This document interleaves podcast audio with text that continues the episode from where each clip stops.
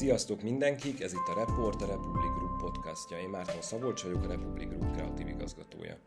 A mai adásban az online világgal foglalkozunk, a ránk gyakorolt hatásokról fogunk beszélni, kitérünk kicsit a virtuális én fogalmára, a cancel culture-re, és a fő mozgató rugónk a függőség lesz. Ehhez az elkövetkező körülbelül egy órához két nagyon különböző szakembert hívtam segítségül, egyikük dr. Szondi Máté, klinikai szakpszichológus, mindfulness oktató, beszélünk arról is, mi az a mindfulness, és kedves kollégám, aki már másodjára van velem, Fücsök Ákos, a Republic Group digitális evangelistája. Sziasztok, köszönöm, hogy elfogadtátok a meghívást.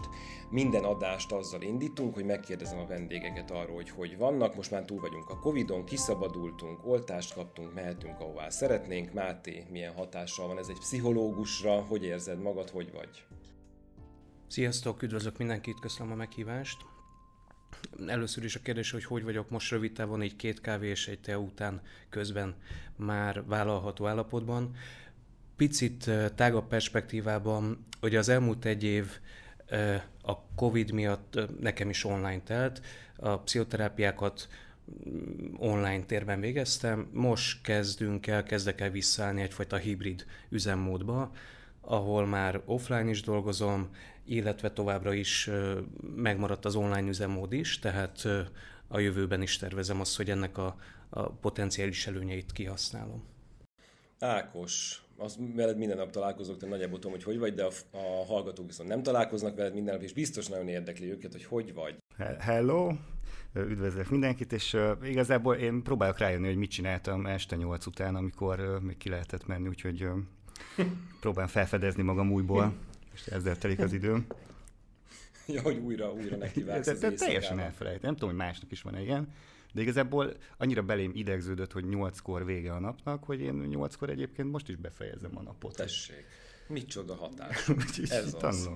Jó, a, mielőtt rátérnénk a témára, itt én mondtam, hogy itt az elején beszélgetünk mi egy kicsit még mielőtt elkezdtük volna a felvételt, és mondtam, hogy azért én el fogok ugrabugrálni. Mivel te klinikai szakpszichológus vagy, ezért nyilván a, az, hogy mi zajlott itt az elmúlt másfél évben, meg ez milyen hatással lehetett ránk emberekre, azért ezt ne kerüljük meg. Tehát beszorítódtunk, vagy nagyon sokan beszorítódtunk az online felületekre, most egy kicsit elkezdünk kiszabadulni. Hogy éli meg ezt a, a mi pszichénk, vagy hogy, hogy vannak ezzel az ember? Tudom, hogy nagyon sokféleképpen éljük meg, de hogy összességében te mit gondolsz, hogy mit éltünk meg, hol vagyunk most, és, és mivel kell az elkövetkező időszakban foglalkozni ahhoz, hogy visszakapjuk azt, akik voltunk? Mm, itt egyrészt arról is lehet nagyon sokat beszélni, hogy a, a COVID, a karantén, a bezártság hogyan hatott ránk. Másrészt arról is lehet, és érdemes is beszélni ebben a kontextusban elsősorban, hogy, hogy azt gondolom, hogy a digitális lehetőségek elérhetősége nagyon nagy mértékben csökkentette a pandémia mm, káros hatásait. Tehát azt gondolom, hogy ha ugyanez a járvány 10 évvel ezelőtt, 15 évvel ezelőtt hasonló formában futott volna végig a világon, akkor sokkal drasztikusabbak lettek volna a következményei mind a, a járvány alatt, mind pedig hosszú távon. Tehát az, hogy, hogy az életünket meglepően gyorsan és sok területen át tudtuk állítani, legalábbis részben az online térbe, nagyon sok embernek adott egyfajta kapaszkodót, és segítette a túlélést. Csak hogy mondjak egy-két konkrét példát, az, hogy, hogy mondjuk kisgyerekes családokban a kisgyerekek elszakadtak nagyszülőktől vagy, vagy a családtagoktól, az részben kompenzálható volt azzal, hogy mondjuk Skype-on a nagyszülők mesélnek esténként. Vagy ugye a, a munkánk is nagyon nagy részt át, át a digitális térbe. Hogyha ez a lehetőség nem lett volna adott, akkor sokkal drámaibb lett volna a Covid hatás. Mennyi idő kell ahhoz, nyilván ezt fogjátok majd vizsgálni, vagy pszichológusok fogják vizsgálni, hogy mennyi idő kell ahhoz, hogy mennyi időnek kell eltelnie ahhoz, hogy rálássunk arra, nem tudom miért jutott eszembe, a Ifjú Werther szenvedései című csodálatos mű, és aztán utána elvileg, most ez, hogy ez városi legenda vagy nem városi legenda, ugye megemelkedett az öngyilkosságok száma. Mennyi időnek kell eltelni ahhoz, hogy rálássatok arra, hogy milyen hosszú távú hatásai voltak ennek?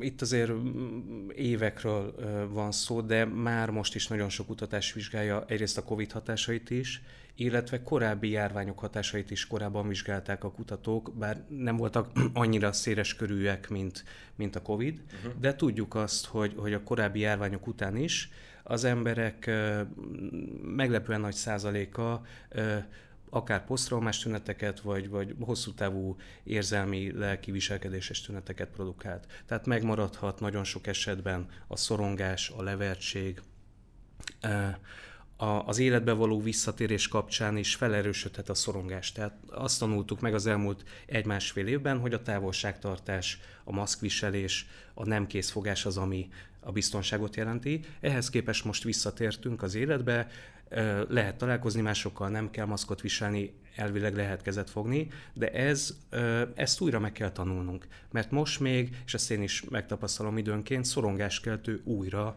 az emberek közelébe lenni, masz nélkül, vagy akár kezet fogni valakivel. Mert hogy az elmúlt egy év arról szólt, hogy a biztonságot és a túlélést az jelenti, hogyha távolságot tartunk. Uh-huh. Szóval azért egy darabig ezt cipelgetjük azért Igen, olyan gyorsan nem tud átállni az elménk, az idegrendszerünk. Újra meg kell tanulni azt, hogy, hogy most már nem a, nem a távolság a túlélés záloga. Uh-huh, uh-huh. Uh, jó, a, mondtad azt, hogy a digitális megoldások, meg az online tér szerinted nagyban segítette, vagy csökkentette a, a, a, az embereknek ezt, a, ezt, a, ezt az iszonyatos ilyen furcsa helyzetbe kerülését. Erről is fogunk beszélni egyébként, tehát végül is innen indul az egész történet. Én itt ö, gondolkoztam, miközben raktam össze a, az anyagot. Én most, most éjszaka egyébként négy órát aludtam, mert valami nagyon pörgött az agyam iszonyatosan, és a TNT egyik legnagyobb slágerével, a Nem jött álom a szememre című slágerrel ö, ö, köszönteném a hallgatókat. Én közben az interneten mindenhol jártam, az összes kontinensen, ö, én nagyon jó zenéket is hallgattam, meg még videókat is nézegettem, hajnal négyig rengeteg, vagy fél négyig rengeteg időm volt, meg végignéztem az összes social médiát, mindent, és még olvasgattam is, meg még téged is megnéztelek, hogy merre jársz, meg mit csinálsz. Én már függő vagyok? Mm. Nagyon jó kérdés, és fontos kérdés. Elsőre hagy, hagy válaszoljak azzal, hogy, hogy talán egy éve futott közösségi felületeken nagyot egy olyan kép, ahol egymás mellett látható egyrészt egy mostani busz belső, ahol minden utas a telefonjában mélyed és azt olvassa, és, és mellette egy fekete-fehér régi kép, egy régi villamos, vagy talán az is busz belsőről, ahol mindenki az újságjában mélyed és azt olvassa. Ugye ennek a képnek az volt az üzenete, hogy oké, okay, hogy most is minden, most mindenki a telefonját nézi, de régebben se volt ez más kép, és régebben telefon helyett újságot vagy könyvet olvastunk. A valóságban azért teljesen más a helyzet a, a, a digitális tartalmak okozta függőség és a print tartalmak fogyasztása vagy a hozzájuk kapcsolódó függőség között. Mert hogy a, a digitális tartalmaknak az addiktív ereje sokkal nagyobb, mint a, mint a, a nyomtatott termékek addiktív ereje. Ez nem meglepő, hiszen a legtöbb esetben ez a cél, már mint az a cél, hogy minél többet, minél hosszabb ideig fogyasszunk digitális tartalmakat. Tehát mm, tudatosan úgy vannak összerakva, hogy olyan alapvető emberi motivációkat érintsenek meg, amelyek megnövelik a használat idejét és, és gyakoriságát. Mondok egy-két ilyen alapvető emberi motivumot. Az első például az újdonság keresés vágyjuk az újdonságot, és amikor a Facebookot vagy bármilyen közösségi felületet görgetünk, ott egy másodperc alatt is rengeteg új információ ér, ér minket és az idegrendszerünket. Az idegrendszerünk imádja az újdonságokat, dopamin, apró dopamin fröccsöket eredményez az új információ az idegrendszerünkben, ami pozitív érzéseket, érzéseket okoz. Nehéz leállítani az újdonságkeresést. Egyrészt. Másrészt kiszámíthatatlan az, hogy mikor találunk izgalmas tartalomra.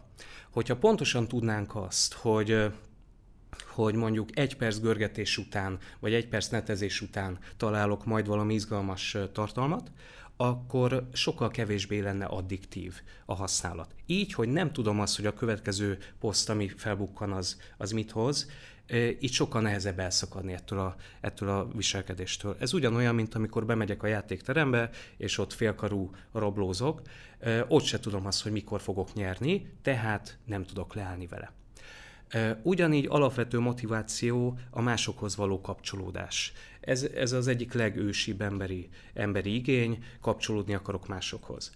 A közösségi felületek mind-mind ezt az igényt elégítik ki, részben és, és virtuálisan, máskor pedig ténylegesen is, ezért is nagyon addiktív a használatuk.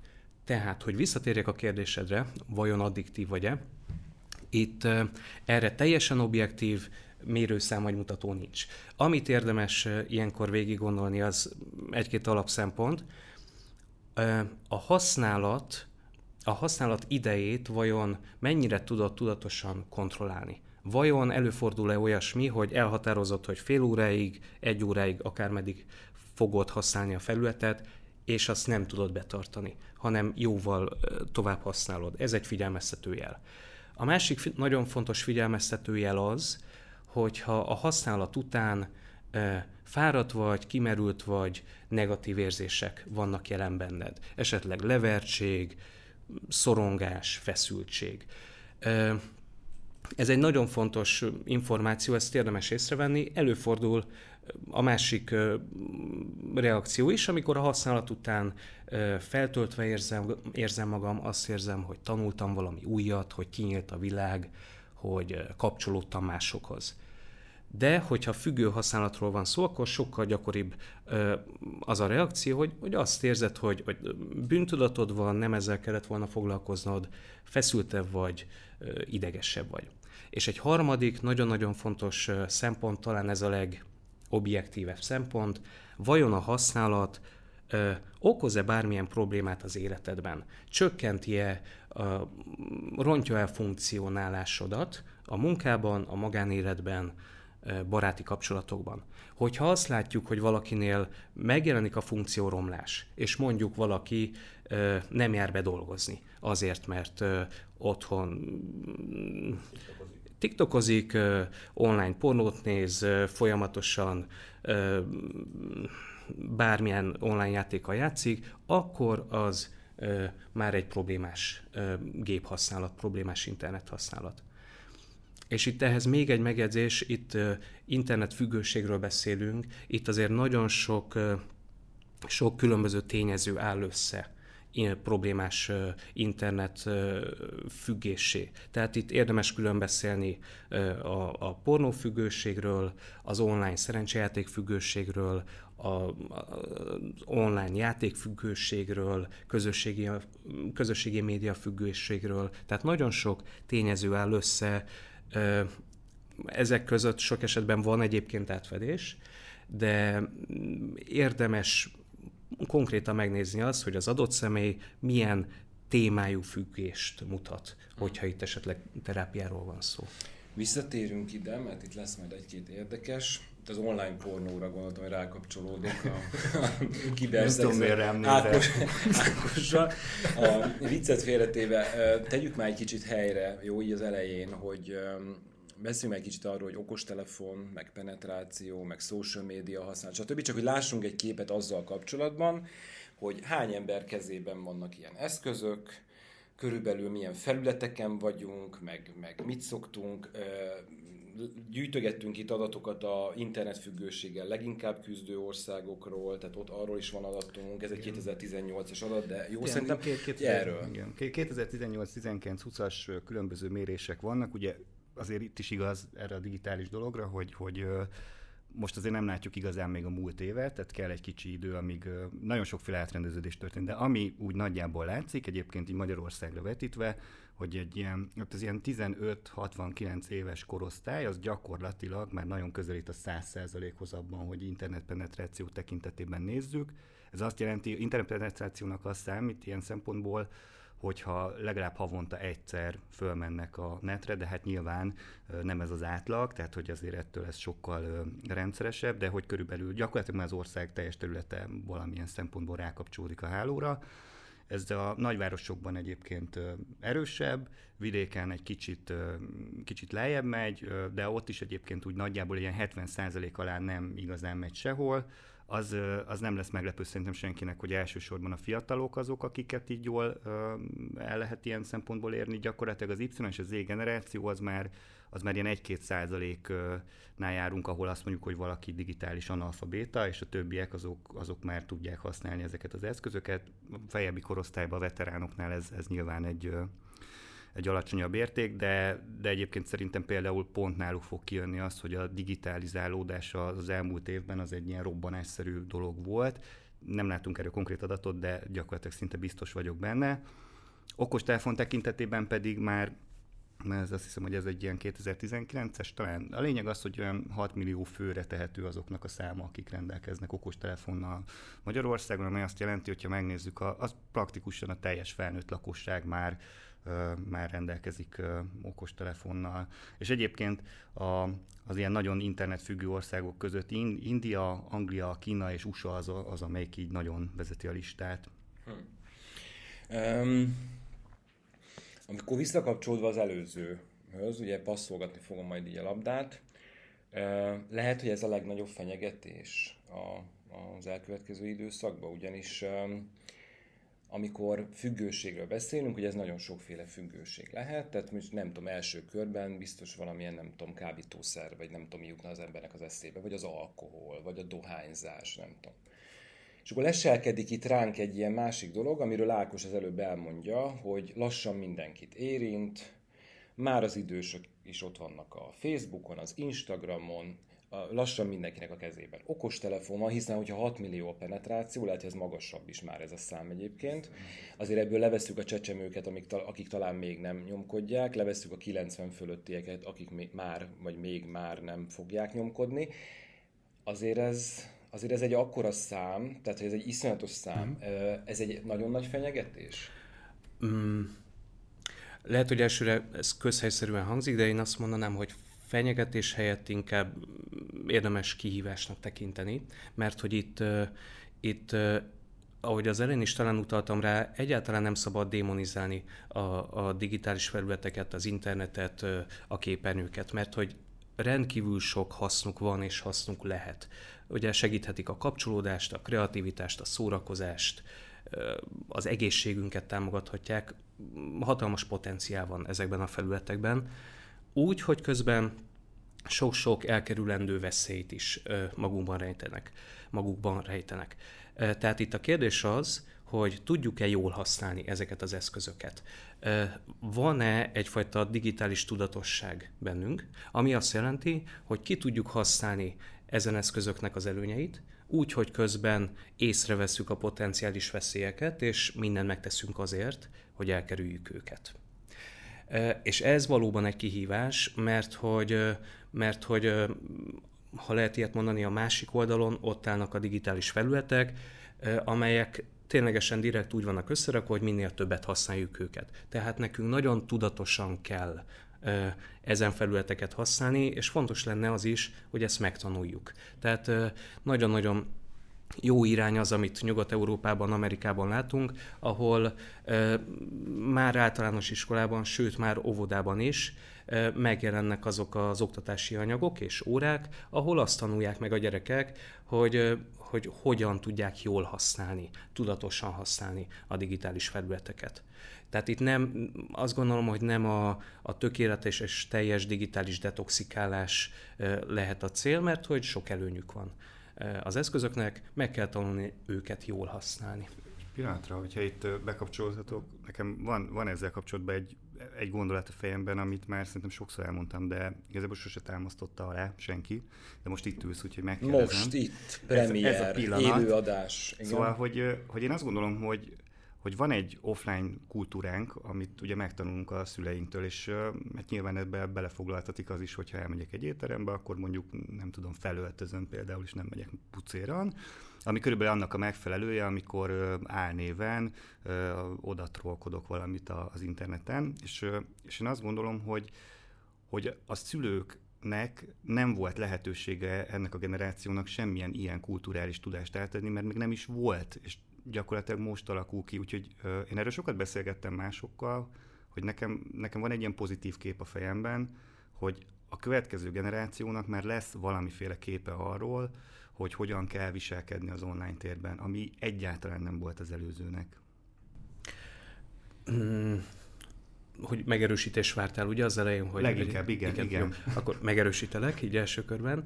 E, másodszorban pedig igen, és erre az egyik példám a, a részvétnyilvánítás szokott lenni. Mármint példa arra, hogy az online térben mennyire nincsenek még kialakult szokásaink és, és kulturális ritusaink. Tehát azt tudjuk nagyjából az offline térben, hogyha egy ismerősünk elveszít valakit, akkor hogyan nyilvánítsunk részvétet kell-e részvételt nyilvánítani, ez mennyire függ az ismeretségi foktól. Mi a helyzet ugyanezzel az online térben? Mert ez ugye azért merül fel kérdésként, mert, mert időnként találkozhatunk Facebook bocsánat, Facebookon vagy egyéb felületeken olyan posztokkal, ahol valaki kiposztolja azt, hogy elvesztette egy szerettét.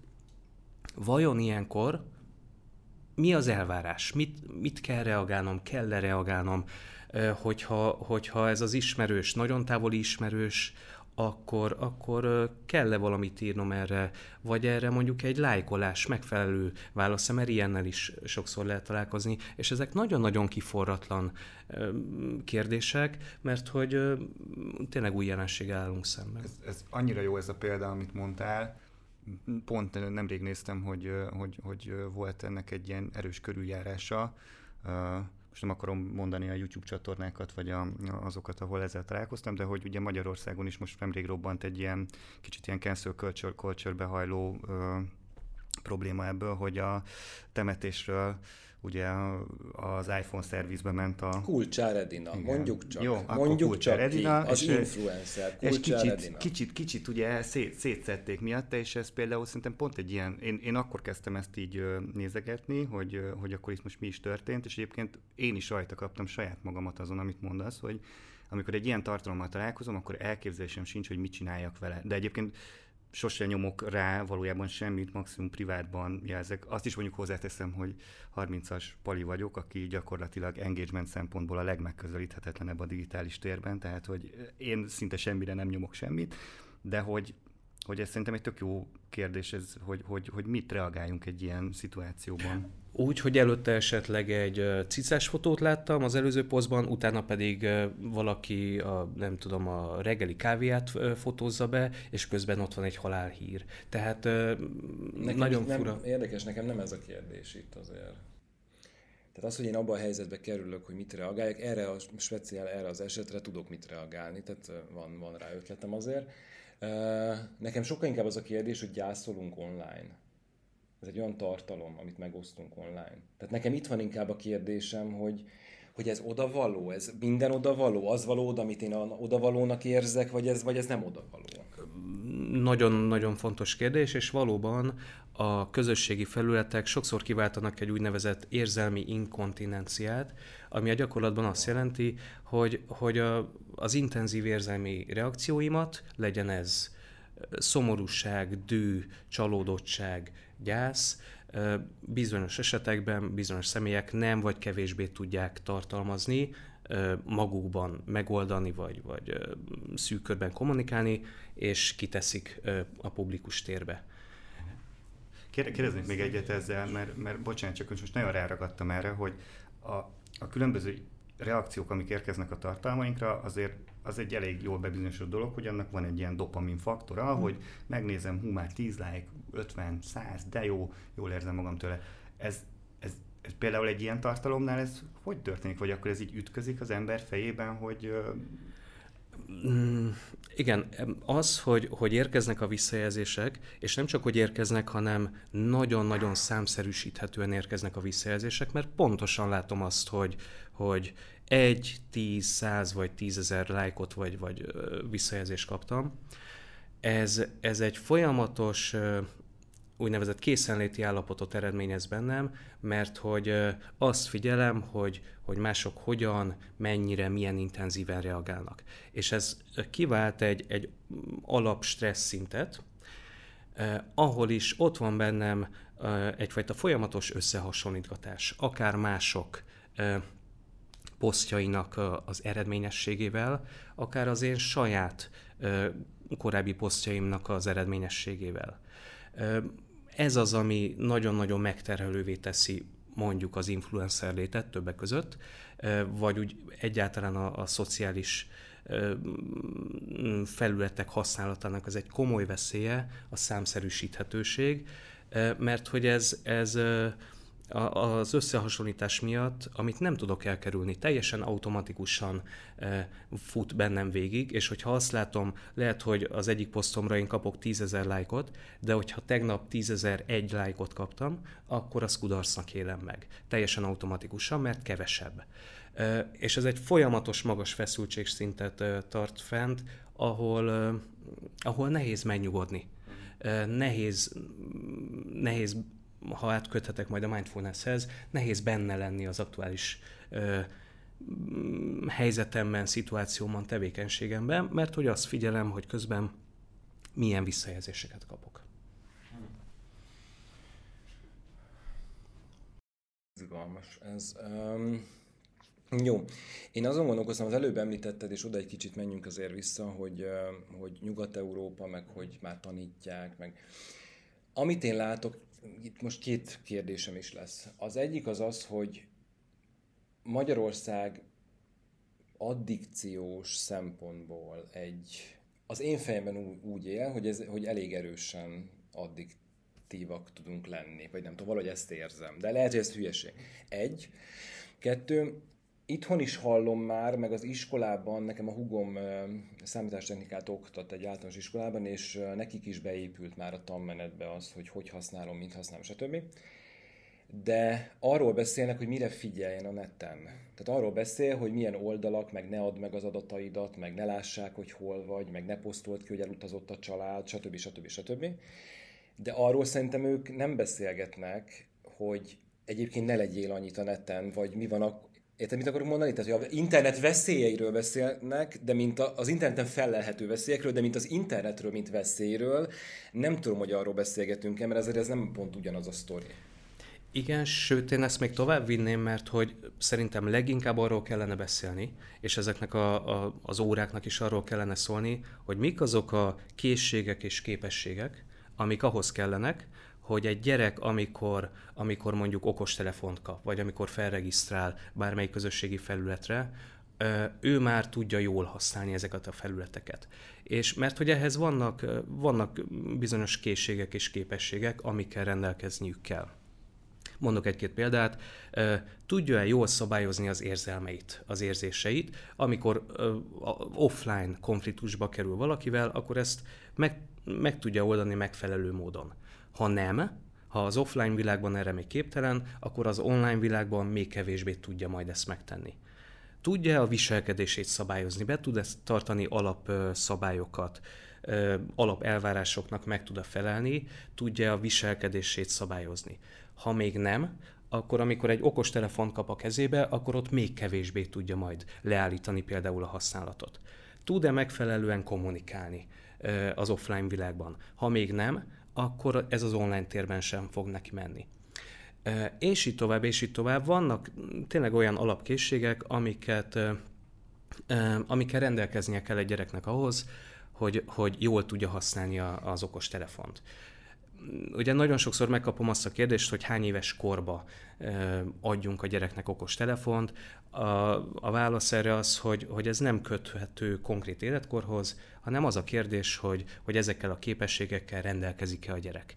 És előfordul, hogy valaki már mondjuk 8-9 évesen érett ehhez, de van olyan gyerek, aki, aki mondjuk 14-15 évesen sem rendelkezik ezekkel a skillekkel. Uh-huh.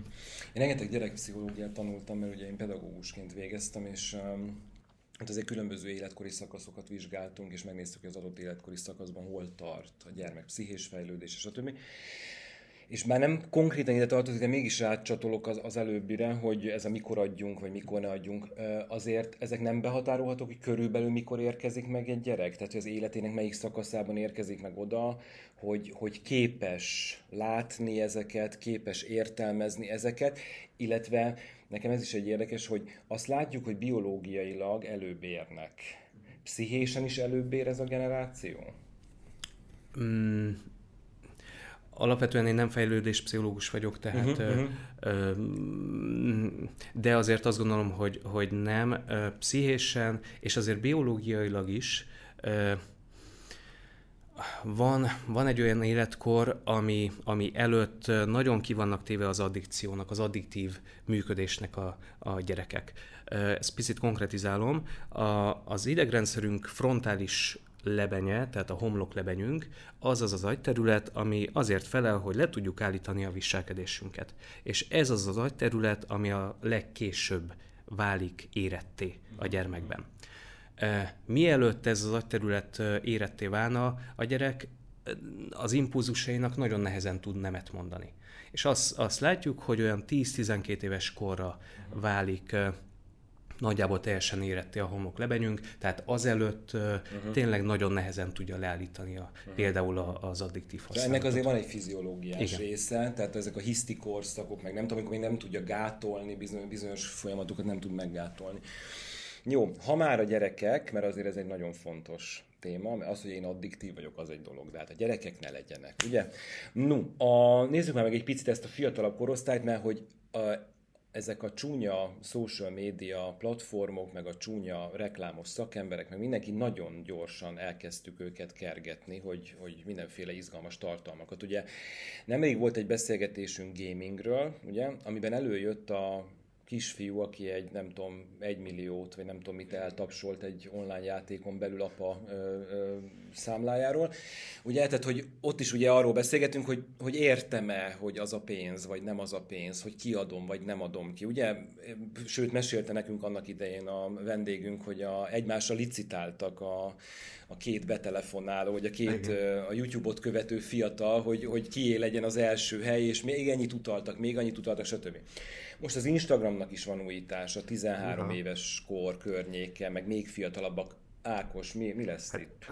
Az, Na jó, ott, ott, ott indítanám a, a történetet, hogy van egy szabályozás, amit nem biztos, hogy mindenki tud, vagy hát a hallgató gondolom nem tudják, de 13 éves kor alatt, pontosan 14 éves kor alatt nem lehet hirdetéseket indítani, tehát nem célozhatunk meg olyan felhasználókat, akik ennél fiatalabbak lennének. Ugye a regisztráció is egyébként ehhez van kötve, hogy ne tudjuk őket ilyen szempontból befolyásolni. Az más kérdés, hogy pontos, pont, hogy ott vannak a platformon, tehát hogy ezt igazából bárki átugorja, aki ki tud választani három szám közül egyet úgyhogy, úgyhogy fenn vannak, és erre reagált egyébként a Facebook, mert hogy ez most már egy régóta fennálló hosszú nyavajája a dolognak, ugye a Facebook és az Instagram az ilyen szempontból teljesen egy cég most már, vagy hát megvették az Instagramot jó régen, és és azt mondták, hogy ők úgy fogják megoldani, hogy ezek a fiatalok ne tudjanak regisztrálni ezekre a platformokra, hogy csinálnak nekik egy saját platformot, wow micsoda megoldás, nem?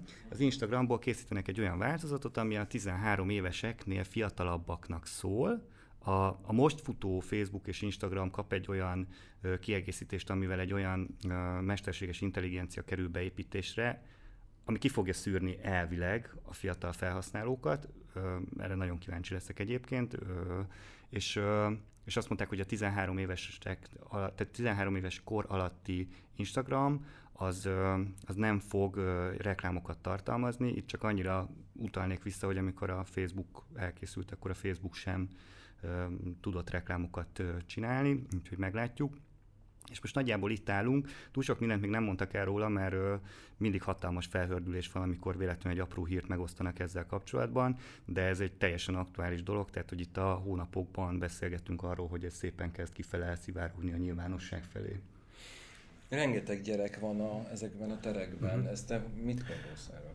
Mm, azt gondolom erről az újításról, vagy erről az irányról, hogyha ott lesznek számszerűsíthető visszajelzések, nem vagyok egy nagy Insta guru, de, de hogyha ott lehet látni azt, hogy hányan lájkolnak, hányan követnek, akkor ez egy nagyon, nagyon veszélyes és nagyon káros irány lesz mert hogy, mert hogy ha nekünk felnőtteknek is fontos az, hogy mondjuk egy posztunkat hányan, hányan lájkolják, hányan vagy hány ismerősünk van, gyerekeknél ez a hatás még, még sokszorozottabb.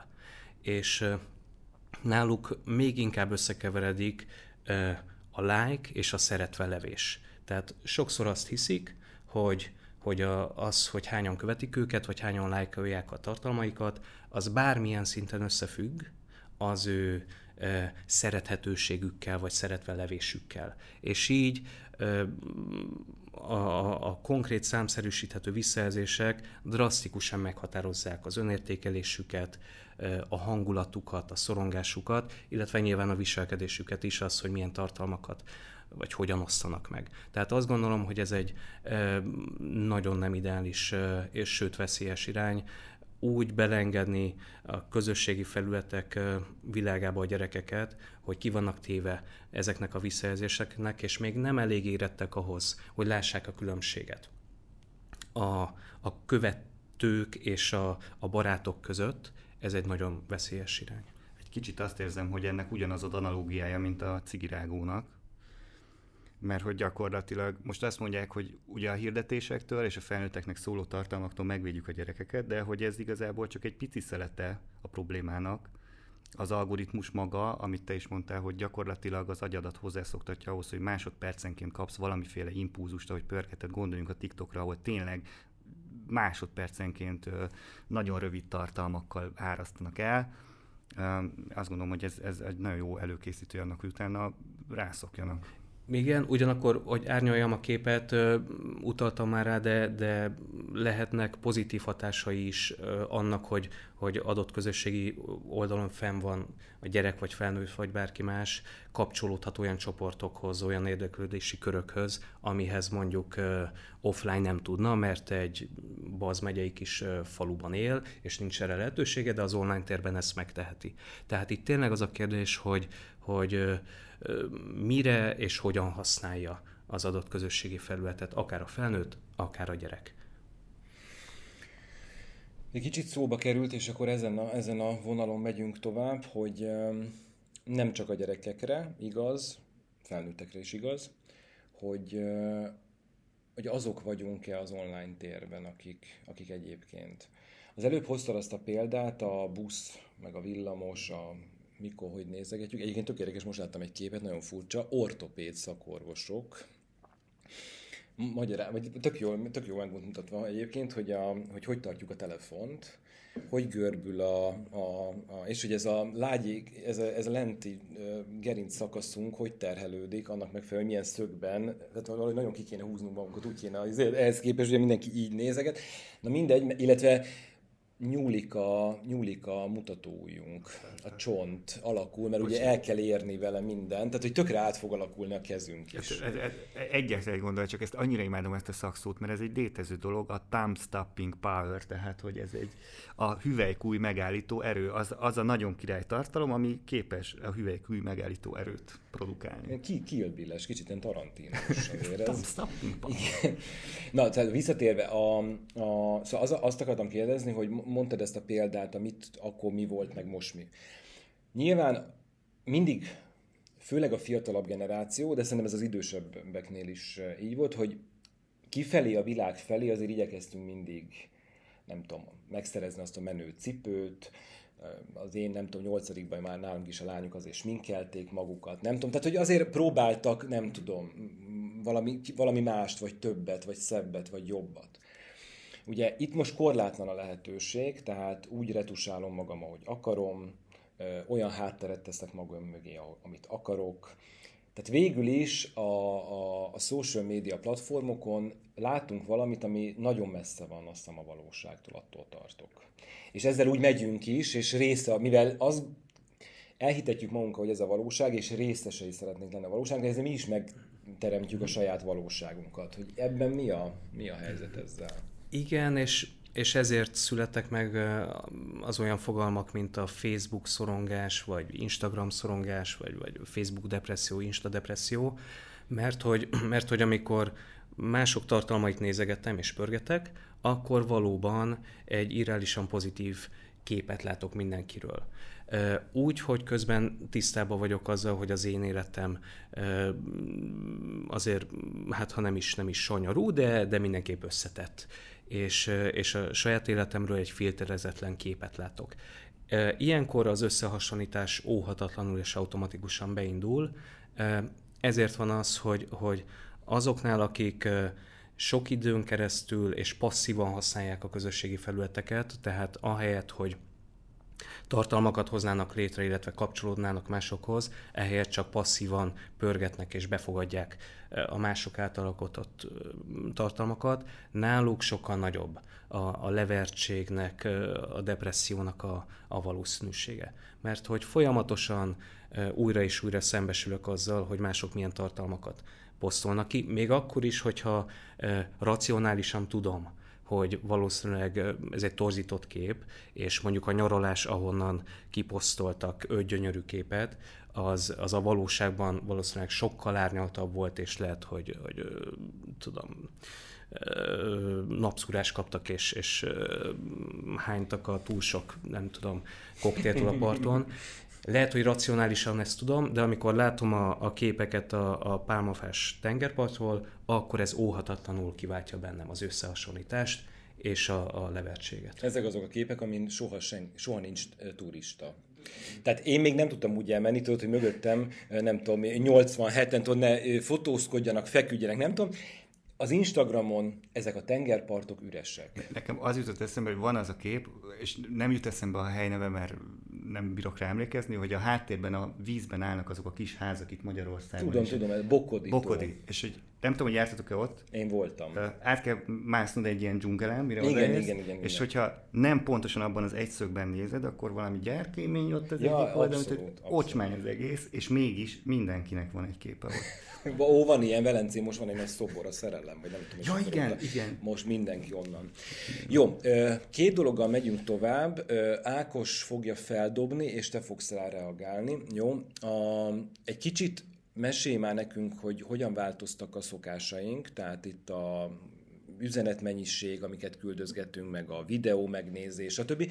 Erről beszélünk egy kicsit, és utána én erre szeretném, hogyha te rákapcsolódnál azzal, hogy most már beszélgettünk sokat arról, hogy miben vagyunk, mi van körülöttünk, milyen veszélyeknek vagyunk kitéve, fiatalabbak pláne.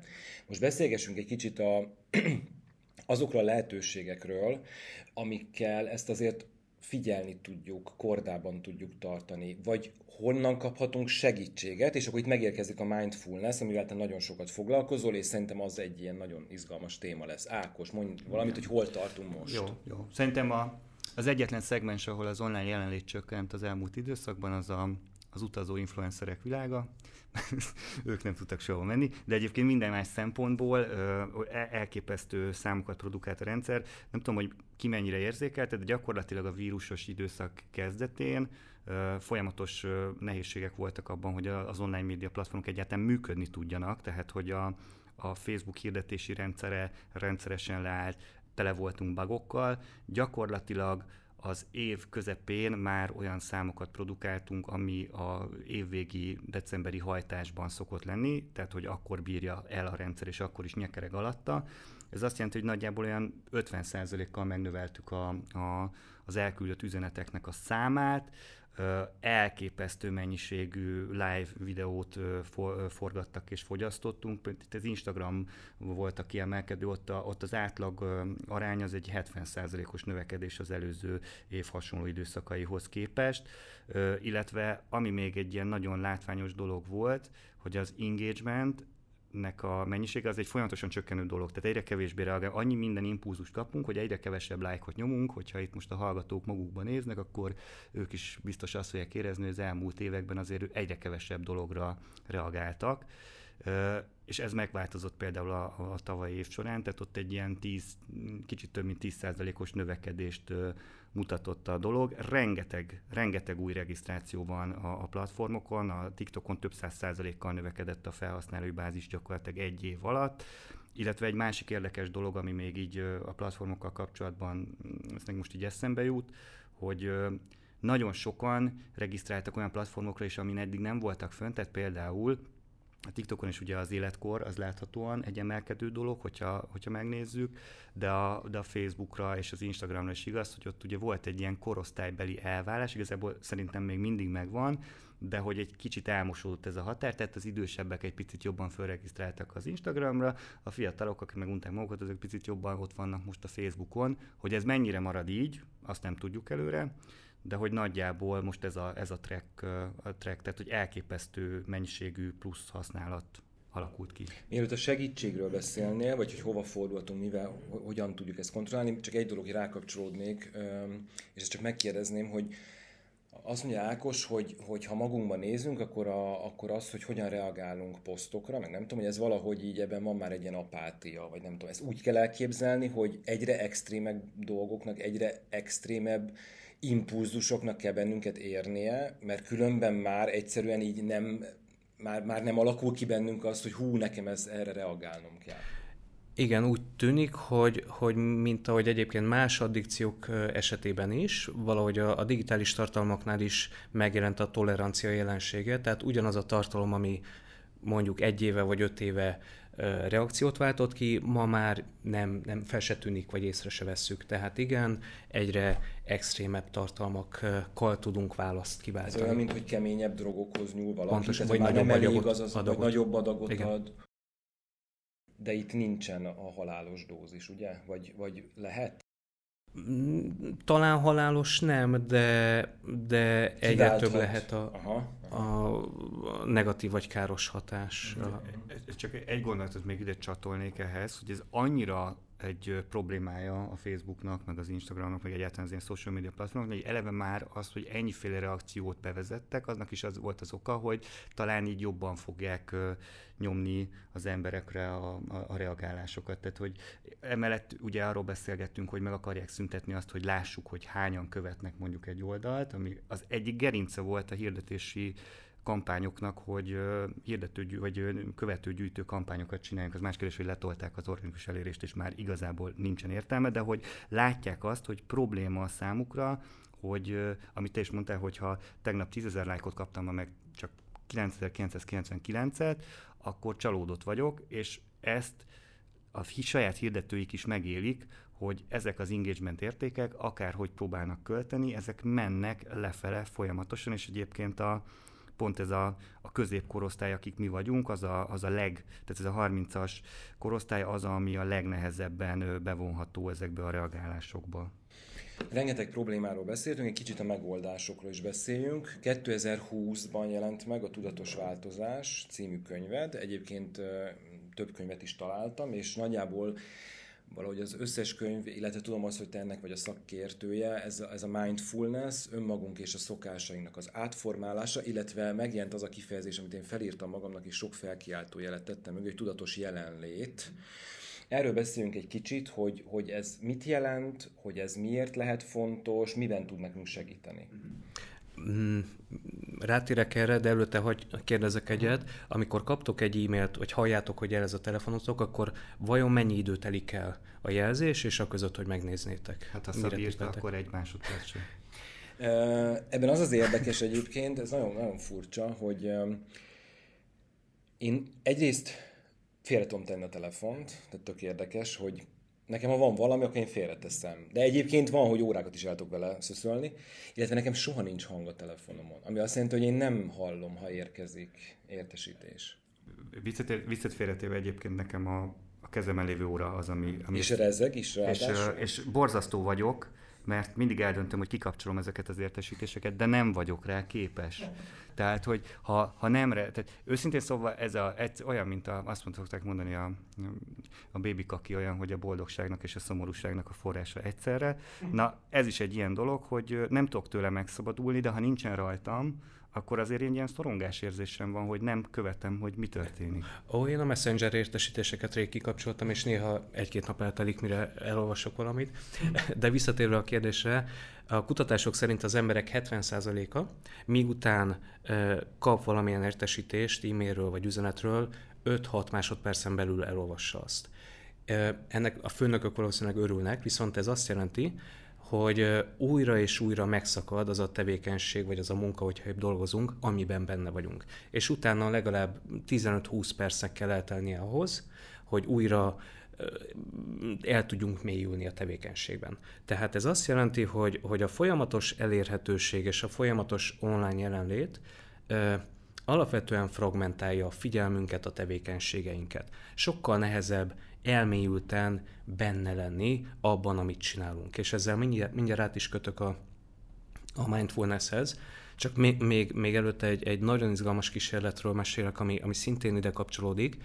Itt 2015-ben talán a Stanfordon, de ebben nem vagyok biztos, végezték azt a kísérletet, ahol azt kérték a, a résztvevőktől, hogy negyed órát töltsenek el egyedül egy üres szobában. Nem volt bent képernyő, nem volt könyv, nem volt ö, rádió, nem volt semmi, csak egy elektromos sokkoló. Arra voltak kíváncsiak, hogy mi történik. Vajon mi történt? Itt, itt találtak nemi különbségeket. A férfi, férfi résztvevők uh, körülbelül kétharmada, és a nők egyharmada fele inkább kipróbálta magán az elektromos sokkolót, mint hogy ne történjen semmi ez alatt a negyed óra alatt. Tehát 15 percről beszélünk, nem, nem órákról, 15 perc, de mégis olyan nehezen viselték el ezt a 15 perc ingerszegény és, és tevékenységszegény ö, létet, hogy inkább, inkább a nagyon fájdalmas élményt választották. Ez sok mindenről szól ez a kísérlet, nekem arról, hogy manapság nagyon nehezen tudunk akár 15 percet is intenzív ingerek és tevékenységek nélkül csak önmagunkkal tölteni. És akkor itt kötném át a, a, a mindfulnesshez a, a, a témát, mert hogy a mindfulness, vagy magyarul tudatos jelenlét, az, az egy olyan, mondjuk, hogy figyelmi állapot, ahol én ténylegesen és tudatosan arra figyelek, amit csinálok, és nem csak, hogy arra figyelek, hanem, hanem pozitív attitűddel, érdeklődve, nyitottan vagyok benne az adott tevékenységben. Figyelem azt, hogy mi történik belül, milyen érzések, gondolatok, testélményeim vannak, és mi történik kívül. A, a folyamatos elérhetőség, a digitális jelenlét, hogyha ezt nem jól csináljuk, akkor, akkor megnehezítheti ezt a fajta tudatos figyelmet, tudatos jelenlétet.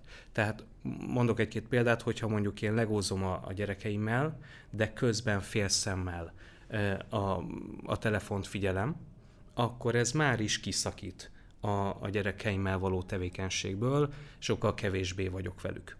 Vagy hogyha épp dolgoznék, de közben, közben az otthoni dolgokon gondolkodom, akkor az is egyfajta kiszakadás a, a munkából. A tudatos jelenlét nagyon sokat segíthet a, a, a digitális eszközök jobb használatában. Mire gondolok? Ugye nagyon sokszor, főleg akkor, hogyha már addiktív jellegű a használat, akkor automatikusan és, és tudatosság nélkül nyúlok a telefonomhoz, vagy, nyitom fel a laptopot és kezdem el használni. Hogyha ott van bennem a, a tudatosság, akkor elérhetem azt, hogy amikor megjelenik bennem ez a gondolat, hogy de jó lenne ö, ránézni az Instára, vagy a Facebookra, vagy híreket olvasni, akkor ahelyett, hogy automatikusan engednék ennek a készítésnek, én képes lehetek megfigyelni ezt, a, ezt az érzést, vajon mit érzek igazából? Unatkozom, szorongok, levert vagyok, kapcsolódni akarok valakihez. Tehát megpróbálom megérteni azt, hogy mi zajlik bennem, miért akarom használni a, a telefont vagy a digitális felületet és ezután dönthetek arról, hogy akarom-e használni. Tehát itt nem az a cél, hogy ne használjam, vagy amikor felszállok a, a buszra, ne, ne vegyem elő a telefont, hanem az a cél, hogy, hogy tudatos legyen a használat. Én döntsek arról, hogy akarom-e használni, mikor használom, mennyit használom, ne legyek kiszolgáltatva az automatikusan megjelenő vágyaknak vagy sóvárgásnak. Sor, sóvárgásnak.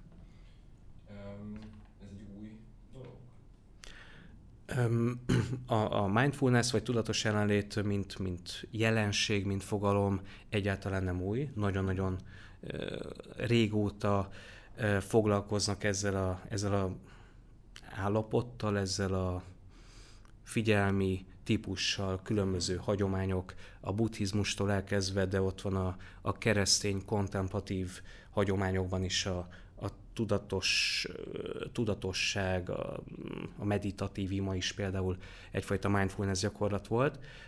Ami újdonság az az, hogy az elmúlt évtizedben kőkemény, empirikus, tudományos vizsgálatok igazolják azt, hogy rengeteg pozitív hatása van a tudatosság gyakorlásának. Egyrészt, Másrészt ma már teljesen szekularizált módon világnézettől, vallástól, filozófiától függetlenül bárki gyakorolhatja ezt a fajta működésmódot. És nem, szüksége, nem szükséges ehhez se buddhistának lenni, se hippinek lenni, semminek se kell lenni, egyszerűen ez egy megtanulható és gyakorolható működésmód.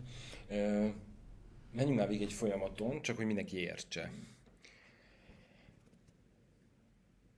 Tudom magamról, hogy ilyen valami bajom van, vagy csak nem érzem magam jól, elmegyek egy szakemberhez, hogy én nem érzem magam jól, és akkor elkezdünk beszélgetni, és akkor kiderül, hogy nagyon sokat nyomkodom a telefonomat, és azért nem érzem magam jól. Ezt így kell elképzelni, vagy úgy kell elképzelni, hogy bemegy hozzád valaki, és azt mondja, hogy fú, én reggeltől nyomkodom a telefonomat, de én egyre rosszabbul vagyok, tehát gondolom van ez is, vagy az is, tehát van, aki érzékeli, vagy, vagy, vagy látja a problémát, hogy honnan jön, és valaki pedig, pedig nem tudja összekötni, hogy esetleg ez, ez egy túlzott kötődés, vagy túlzott uh, reakció, nem tudom arra, ami az online térben történik.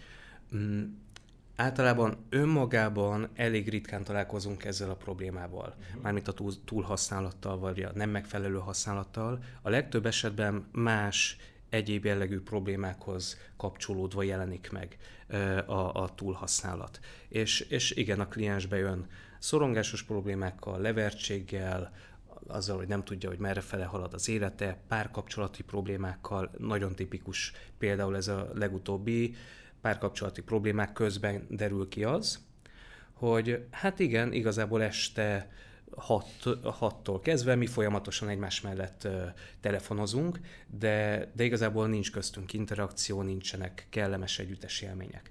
És amikor ezt elkezdjük feltárni, és felteszem azt a kérdést, hogy oké, okay, hogyha nem lenne ott a telefon, vagy semmilyen képernyő, akkor vajon hogy töltenék a, az együtt töltött időt, akkor derül ki az, hogy igazából erről nincs, nincs ezzel kapcsolatban ötletük, vagy nincs. Uh-huh elképzeléséről. Tehát a legtöbb esetben más problémák hozzák be a rendelőbe a klienst, és ott derül ki az, hogy bizony a túlhasználat is egy, egy komoly téma az életében.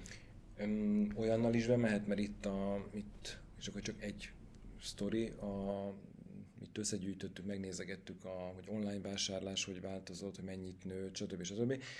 Mert hogy ez a shopping addiction, ugye ez is egy létező történet, tehát, és most annyira könnyű lett, mert el se kell mennem, ugye?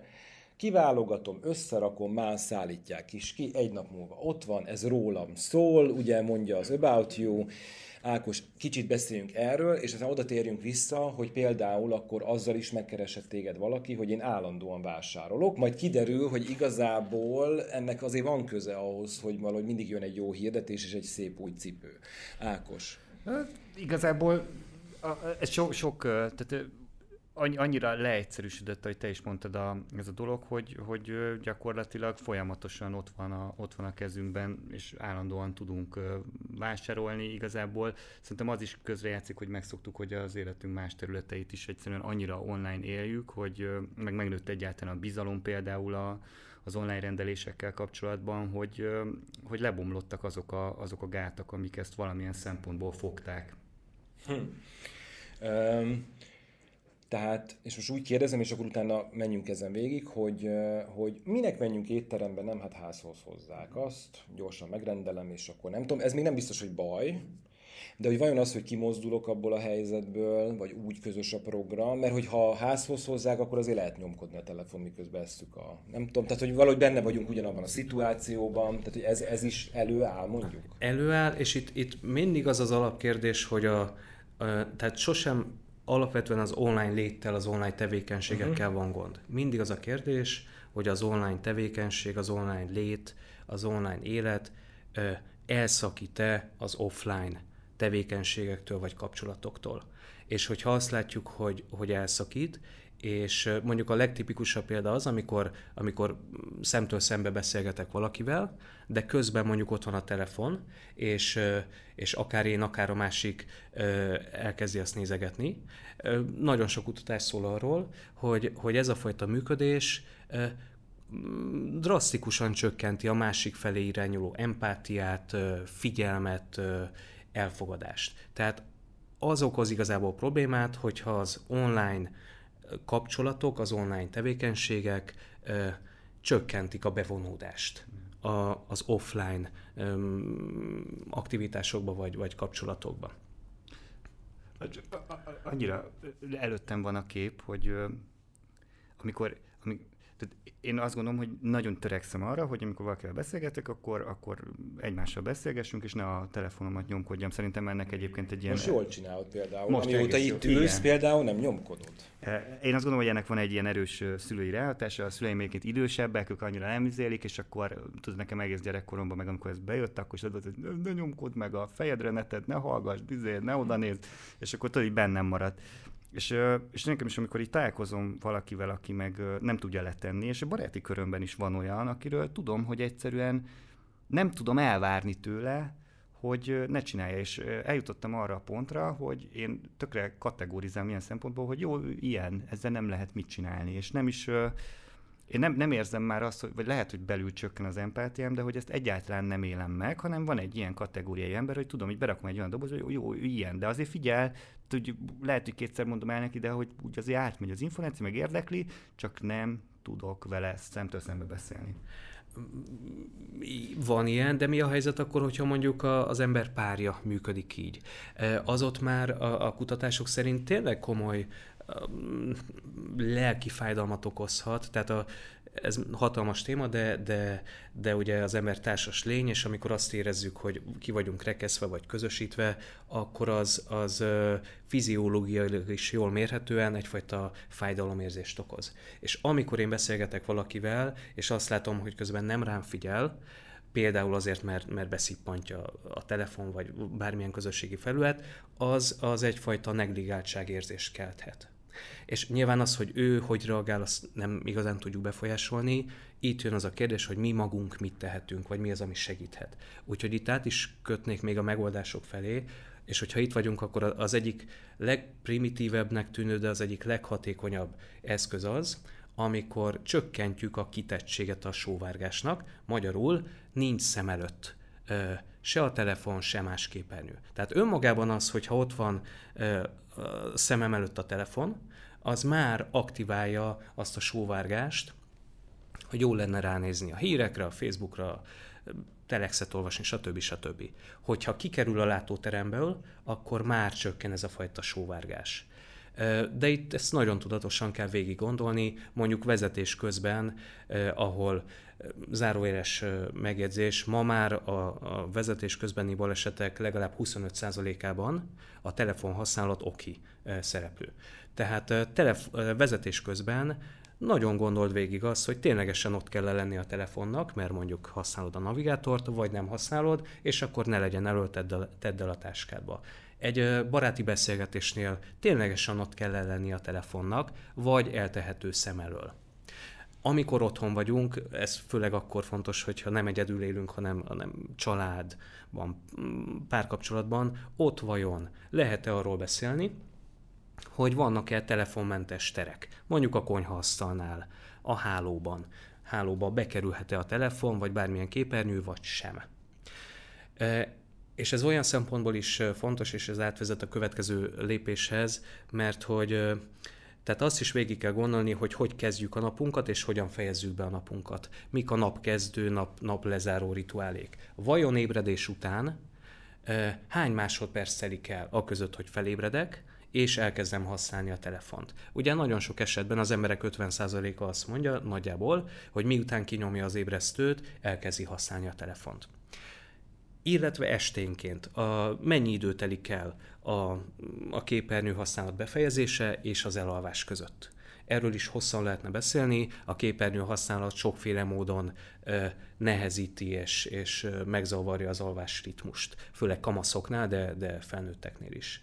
Tehát ezt is érdemes végig gondolni, vajon reggelente mikor fogom először kézbe a telefonomat. Ebben segíthet az, hogyha nincs bent a hálóban a telefon, beszerzek egy ébresztőórát, és a telefont ott nem kezdem el használni. Vajon este tudok-e más csinálni, mint bármilyen képernyőt használni? Vagy, hogyha még mindig a, a megoldásoknál vagyok, nagyon fontos végig gondolni azt, hogy milyen alkalmazások vannak a telefonomon, milyen értesítéseket kapok. És itt érdemes rendszerezni az alkalmazásokat. Mik azok az alkalmazások, amelyek beszoktak szippantani? Ezeket érdemes vagy törölni, Nekem például a Facebook alkalmazásként nagyon régóta nincs fent a telefonomon, böngészőből be tudok lépni, de az már egyel macerásabb. És itt mindig az a cél, hogy megnehezítsük a használatot önmagunk számára. Tehát ez úgy működik, mintha egy fekvőrendőrt fektetnék le magam elé, ami lehetőséget ad arra, hogy miközben elkezdem a használatot, tudatosan végig gondoljam azt, hogy most tényleg ezt szeretném csinálni, vagy esetleg csak szorongok valami miatt, és, vagy unatkozom, és, és nem ez jelenti a legjobb megoldást. Tehát gondoljon végig az alkalmazásaimat, az értesítéseket nagyon alaposan érdemes megszűrni, és így lehet, hogy lemaradok egy-két, nem tudom, Pinterest újdonságról. Hát meg kuponok. És kuponokról. És rengeteg nagyon jó kuponról maradunk le, ugye? Viszont nagyon sok mindent kaphatok, szabadidőt, tudatosabb figyelmet, jelenlétet. Egy vissza nem térő ajánlat, Igen. ugye? Ez tulajdonképpen az. Abszolút. És aki most meghallgatja ezt, az 50%-kal olcsóbban. Jó, majd ráhírhatunk. Vagy a legdrasztikusabb, én is kipróbáltam, egy-két napig bírtam, a, a képernyő átállítása monokrom monokrom megjelenésre. Nem szoktuk észrevenni, vagy nem tudatosítjuk, de az, hogy színes a képernyő, sokkal vonzóbbá teszi. És bár szintévesztő vagyok, de még nekem is nagyon durva volt a váltás, amikor, amikor egy-két napig szürk, szürkárnyalatos volt a, a telefonom, sokkal kevésbé vonzó, sokkal kevésbé tartott. Hogyha valaki viszont azt érzi, hogy problémája van a, a használattal, akkor jó szívvel ajánlom ezt a, ezt a lépést is. Nem, nem véletlenül piros a, a, a jelzés, amikor érkezik valami, mert hogy az marhára kiúrik, ugye itt, mint a, az én, na mindegy. Szóval e, ez se véletlen, nyilván az a cél, hogy így minél jobban oda szögezzenek minket. Nekem egyébként azért nagyon fura ezt az egészet megélni, mert mikor elmegyek például bevásárolni egy ilyen nagy bevásárló központba, akkor állok a kasszánál, és ott ki vannak rakva a csokik, és akkor így a reklámos agyamon így végigfut, hogy ah, impulzus vásárlás. Most azt akarják, hogy itt így automatikusan bekapcsoljon ez a reflex. És akkor így gondolkozom. És be is kapcsol. És így be is kapcsol. És, és úgy vagyok vele, hogy néha hogy tudatosan jelengeni, hogy ah, oké, na, élvezem el. De ez azért van oda rakva, hogy ezt a dopamint én ebből megkap. Jó, oké, ki leveszem. És ugyanez van a, ugye nagyon sok digitális dologgal foglalkozom, és ugyanez van, amikor tudom azt, hogy látom, tudom, hogy hogy működik mögötte a mechanizmus, és hagyom, vagy nem hagyom magam, és e, ez a, ez a tudatossági része, és, és nagyon sokszor egyébként igen, tehát hogy így úgy vagyok vele, hogy így tudom, hogy úgy van kitalálva, hogy jó fogom magam érezni tőle, úgyhogy ah, menjen. Úgyhogy beszippant. Na jó. Néhány fogalom még, azon szaladjunk gyorsan végig, csak azért, hogy, hogy, hogy ebben a témakörben is én szeretek tisztázni dolgokat. Annyi ilyen furcsa szót hallunk ebben a témában, és tegyük már helyre. Ugye beszéltünk itt cancel culture-ről, írtál ide nekem catfishinget, a kedvencem, amikor azt mondják, hogy ghostolnak valakit, azt nagyon szeretem, tehát az egy, az egy nagyon izgalmas kifejezés. Ezekről egy kicsit beszélgessünk már, jó? Tehát, hogy a, kezdjük a ghostolással. Ez olyan, még az angolban is tényleg rengeteg filmben használják, hogy, hogy ghostolnak. Hát ezt nem is tudom, hogy ennek van-e egészen konkrét magyar megfelelő, vagy ezt csak így kompletten átvettük, de ugye amikor szó nélkül felszívódik valaki, a, egy ilyen randizási folyamat közben, azt, azt szokták góztolásnak mondani így a, a közösségi nyelvben, vagy hát így a, a közismerten. Ez ugyanaz, mint az offline-ben, amikor az volt, hogy majd holnap hívlak? Ö, Vagy itt könnyebben megtehetem, azt tehetek, amit akarok, és, és ezért ez valahogy gyakoribb ez a sztori sokkal könnyebb ezt online megtenni. Uh-huh. Épp ezért sokkal, ma már a fiataloknak sokkal veszélyesebbnek tűnik az offline ismerkedés. Uh-huh. Mert hogy online olyan, olyan biztonságosabb ismerkedni. Ez egy nagyon rövid sztori, aztán visszadom a szót, egy, egy, egy fiatal nő kliensem mesélt arról, hogy ismerkedik valakivel, és, és az egyik alkalommal felháborodva mesélte, hogy egyszer csak felhívta a férfi, mint egy pszichopata, megcsörrent a telefonja, ahelyett, hogy, hogy ráírt volna. Tehát ma már eljutottunk oda, hogy, hogy ijesztőnek tűnhet az, amikor hallom a hangját, vagy látom, vagy, vagy találkozom vele, biztonságosabb az online. Képzeljük el, milyen lesz, amikor még, még találkoznak is. Nem csak felhívja, hanem még képzeld, de oda is megy. Pár, pár hónap ezelőtt nekem is volt egy ilyen, amikor szóvá tette egy lány, hogy miért hívom fel, inkább írjunk egymásnak, úgyhogy remélem, hogy nem, nem ő jár hozzá. Csak egy perc, társkeresés. Tehát, hogy ez a jobbra húzom, balra húzom, ez, ez jó, jó ez így? Um, hogy megint olyan, hogy lehet jó. Lehet jó, eh, nyilván hatalmas téma. Uh, itt egy, egy aspektust emelnék ki, az pedig az, hogy, hogy hatalmas a, a merítés, uh-huh. és uh, rengeteg potenciális partner vesz körül az online térben, uh-huh. és, és ez azért bizonyos szempontból megnehezíti a, az elköteleződést. Mert hogy lehet, hogy valakivel beszélgetek, Isten nem élőben csak csetelek, és szimpatikus, de ugyanakkor van, van más valaki, aki, aki szintén jó fejnek tűnik, miért zárnám le azt a beszélgetést, tehát sok-sok potenciális partner, és itt sokkal nehezebb elköteleződni egy partner iránt, hiszen lehet, hogy találkozok egy, egy sokkal vonzóbb, magasabb, alacsonyabb, szőkébb, barnább, intelligensebb partnerrel.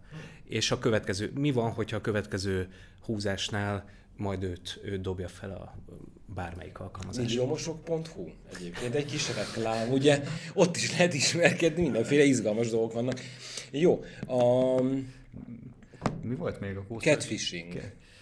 Catfish, ez, ez még a MTV-nek volt is egy sorozata annó, ami ezzel foglalkozott, ugye, amikor másnak adott ki magadat online, és ebben nem csak egy ilyen rövid ideig, hanem egy konkrét online kapcsolatba belebonyolódsz ezzel az egésszel gyakorlatilag kamu képekkel, sok esetben meg kamu dolgokkal a saját életedről. Nem minden esetben kell, hogy mindegyik kamu legyen, de hogy amikor nem a valós énedet adod, és úgy kaveredsz bele egy ilyen mélyebb kapcsolatba, én a legjobb tudásom szerint ez a kedves. Ez azért valahol az, az amiről az el, a legelején beszélgettünk, a virtuális én, és a nem egészen azt mutatom magamról, ami, tehát valahol az is ez szerintem, de nyilván ennek van egy extrém verziója, amikor én teljesen mássá változom, tehát hirtelen nem tudom én 19 éves lányjá változok, és, és valami egészen mást próbálok. Itt, itt az a kérdés, hogy, hogy ennek mi a célja, hogy miért teszem ezt. Hogyha, hogyha ebben nincs ártó szándék, nem akarok kihasználni mást, hogy csak kísérletezek különböző identitásokkal, akkor ez lehet egy jó dolog. Ez egy szerepjátékszerű dolog? Lehet az is, abszolút. Hogyha, hogyha van valamilyen ártó szándék mögötte bármilyen szintű uh, kép, képekhez jutás, vagy a másik bármilyen szintű kihasználása, akkor nyilván ez, ez probléma, és ezt kezelni kell. Cancel culture ahogy van katasztrófa turizmus is, amikor megállsz, nézed, a, hogy mi történt a másikkal, és akkor ott szörnyűködsz, esetleg még véleményt is formálsz.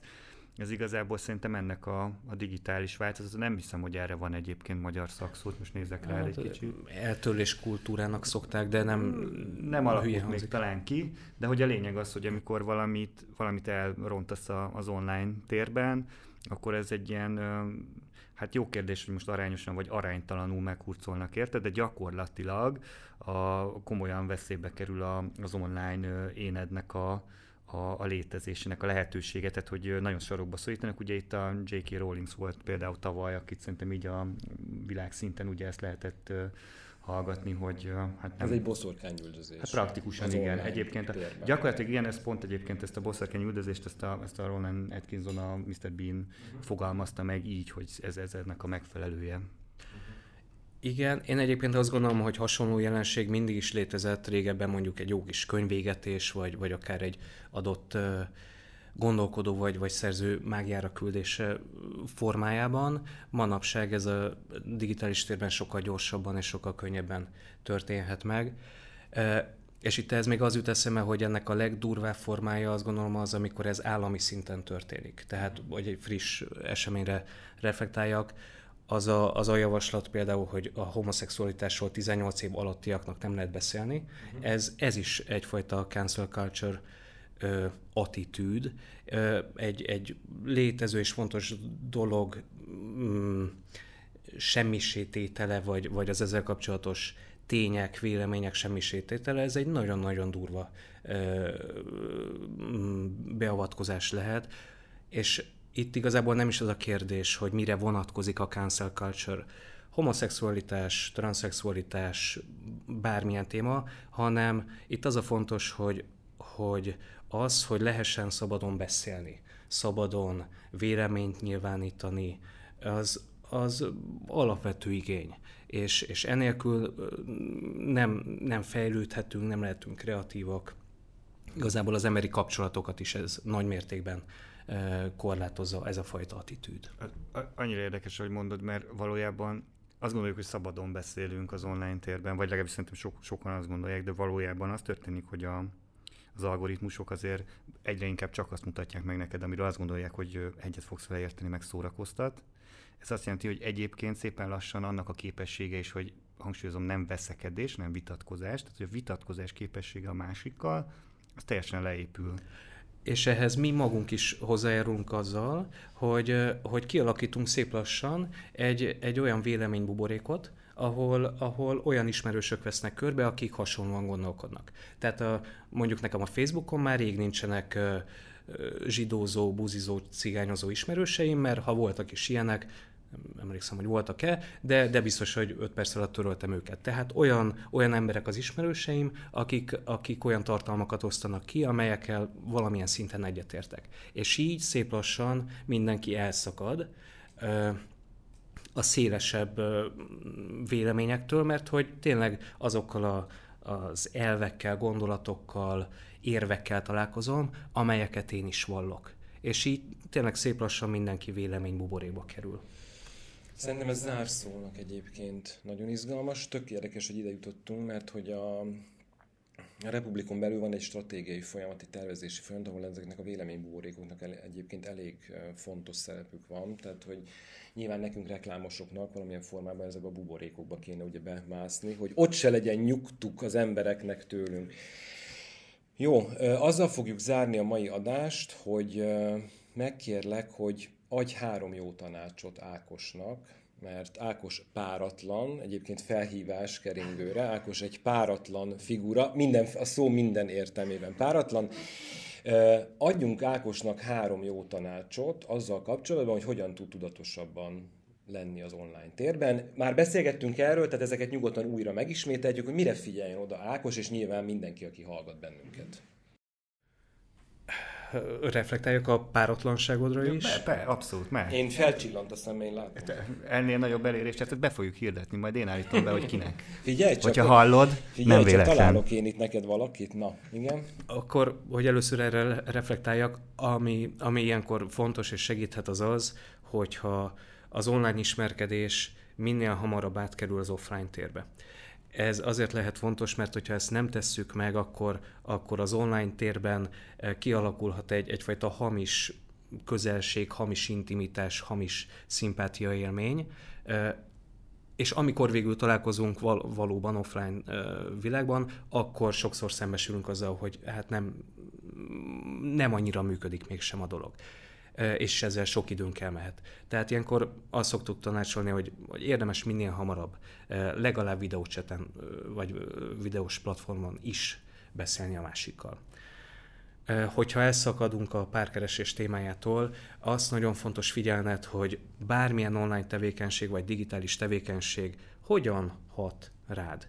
Miután te online vagy digitális tartalmakat fogyasztasz, hogy érzed magad vajon azt érzed, hogy, hogy kinyílt a világ, lelkesebb vagy, tanultál valamit, kapcsolódtál másokhoz, vagy azt érzed, hogy, hogy bűntudatod van, mert nem ezzel kellett volna foglalkozni, szorongást élsz meg, magányosabbnak érzed magad, hogyha ez utóbbi csoport, akkor érdemes végig gondolni, hogy mit is csináltál a digitális térben, és érdemes esetleg ezen változtatni. És hármat mondtál, ugye? Uh-huh. Akkor a harmadik az egy, egy globálisabb szempont. Arra figyelj, hogy ne a digitális felületek használjanak téged, hanem te használd őket. Minél tudatosabban. Nem az a cél, hogy ne használjuk ezeket a felületeket, hanem az, hogy mindig, minden egyes alkalommal tudatos legyen a használatuk. Az elkezdés is, és a leállítás is. Én ezt azzal egészteném ki akkor, mint zárás, hogy, hogy, és hogyha azt érezzük, hogy valami nem stimmel, akkor nyugodtan forduljunk szakemberhez, mert van segítség. Pontosan, ez egy nagyon fontos szempont, és ez egy olyan, olyan téma, amivel, amivel jól lehet dolgozni. És hogyha valaki motivált arra, hogy, hogy akár kevesebbet, akár tudatosabban használja a digitális eszközeit, akkor erre nagyon jó eszközeink vannak, és ez egy jól kezelhető terület. Köszönöm szépen. Ez volt a Report, a Republic Group podcastja. Én Márton Szabolcs vagyok, a Republic Group kreatív igazgatója. Köszönöm két vendégemnek, dr. Szondi Máténnak, aki klinikai szakpszichológus és mindfulness oktató, és kollégámnak Fücsök Ákosnak, a Republic Group digitális evangelistájának. Legközelebb két hét múlva találkozunk, várlak akkor is benteket szeretettel, szép napokat mindenkinek. Sziasztok!